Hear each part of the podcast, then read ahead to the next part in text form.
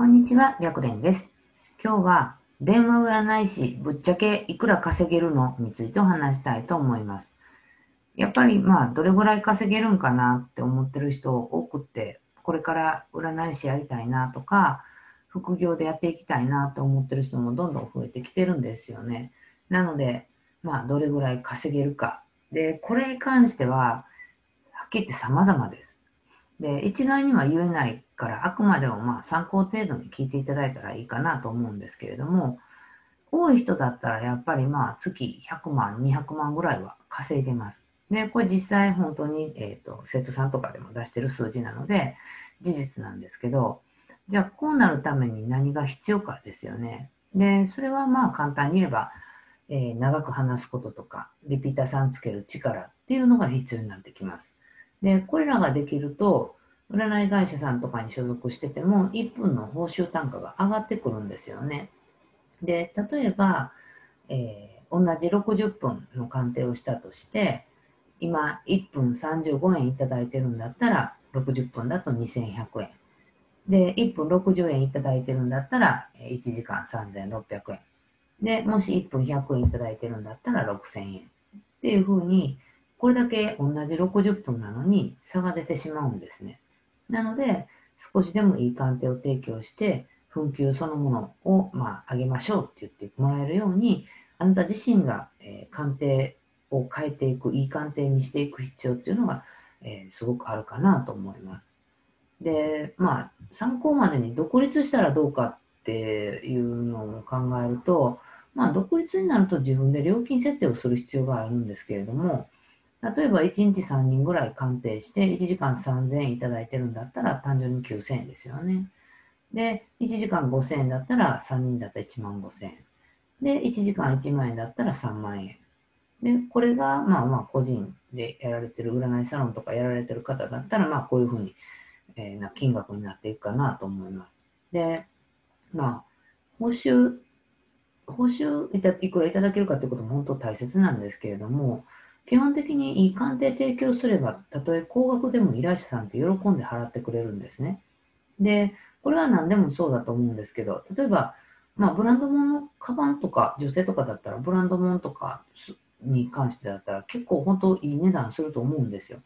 だけど、そこに価値を感じてるので、えっ、ー、と、喜んで買うことが多いんじゃないかなと思います。で、鑑定もそれと同じで、やっぱり依頼者さんが、あなたっていう占い師さんに価値を感じていただければ、えー、別にその金額が高いからとい高くても、えー、相談依頼してくる、依頼してきてくれるっていうことになっていくかなと思います。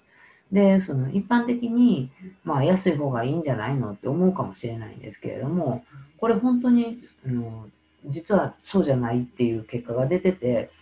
例えば鑑定料金が、1分10円だったとしても、鑑定が悪かったらリピートしていただけないんですよね。で、1分10分、1分10円やったら文句も言わないでしょとかって思ってても、実際鑑定が悪かったらクレーム来ます。なので、いい鑑定だったら少々高額だったとしても、えー、喜んで依頼していただける。もうそれこそあなたっていう占い師さんじゃないと、えー、私の悩みって解決しないんですとか、うんと、もう先生と話したくって鑑定依頼しましたみたいに、依頼者さんの方から、もうぜひとも先生にお願いしますみたいな形になるんですね。で、悪い鑑定にな、悪い鑑定っていうか、まあ結局依頼者さんが納得しないような鑑定をしてしまうと、どれだけ安くしても、基本的にはリピートされることってほとんどないと思います。なので、うんと、もし、うんと、なかなか今依頼が増えないとか、うんと、リピーターさんが増えないっていう問題を抱えてるんだったら、自分の鑑定そのものを見直す必要があるかなと。で、えーと、すごく分かりやすいか、もしどこかに所属してるんだったら、えー、会社さん自体はやっぱりいい占い師さんには少しでもお給料を支払いたいなと思うんですよね。でなので、と電話鑑定だったら、えー、段階を踏まえて紛糾って上がっていくと思うんですけれども、えー、コンスタントに、順順調に紛糾が上がっていってるんだったら、あとはもう長い期間待機をする。まあ、例えば今1ヶ月、2ヶ月ぐらい待機して1回紛糾が上がったんだったら、鑑定自体はそんなに悪くはないと思うので、あとは、え、長い時間、もうそれこそ1年ぐらいかけて、紛糾を100円ぐらいまで、100円までいくかどうかはわかんないけど、紛糾をちょっとずつちょっとずつ上げていく。で、えー、もし、今今半年ぐらい待機してるんだけど、最初の最初1回だけなんか紛糾上げてもらったけど、そこから上がれへんっていう場合は、えー、紛糾を上げれない、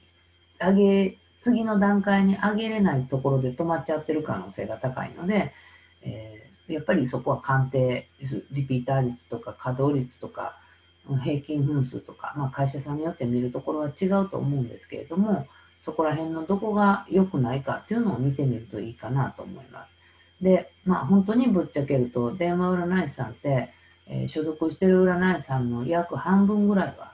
月収ゼロだったりするんですよね。だから入れ替わりがすごく激しい業界なんですけれども、やっぱり上位5%ぐらいは、えー、100万以上しっかり稼いでる占い師さん、すごく活躍してる人気の占い師さんがやっぱりいてるので、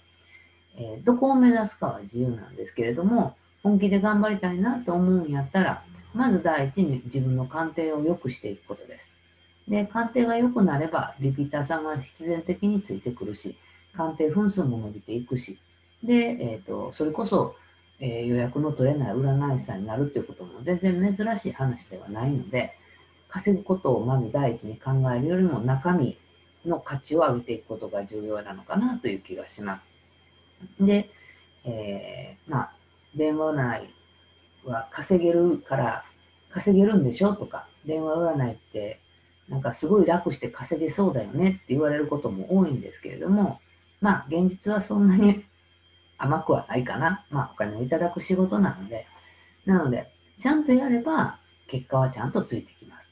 なので、えー、どこまで結果を出すか、イコール自分の鑑定の価値っていうのをどれだけ提供できるかっていうところを考えて、え、占い師として頑張っていっていただけたらなと思います。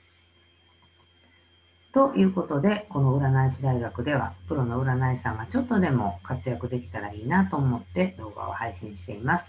チャンネル登録がまだの方はチャンネル登録の方をよろしくお願いします。また、質問にも答えていけたらなと思ってるので、わからないことがあれば、LINE 公式の方から質問の方を送っておいてください。ということで、本日の動画は終了です。ありがとうございました。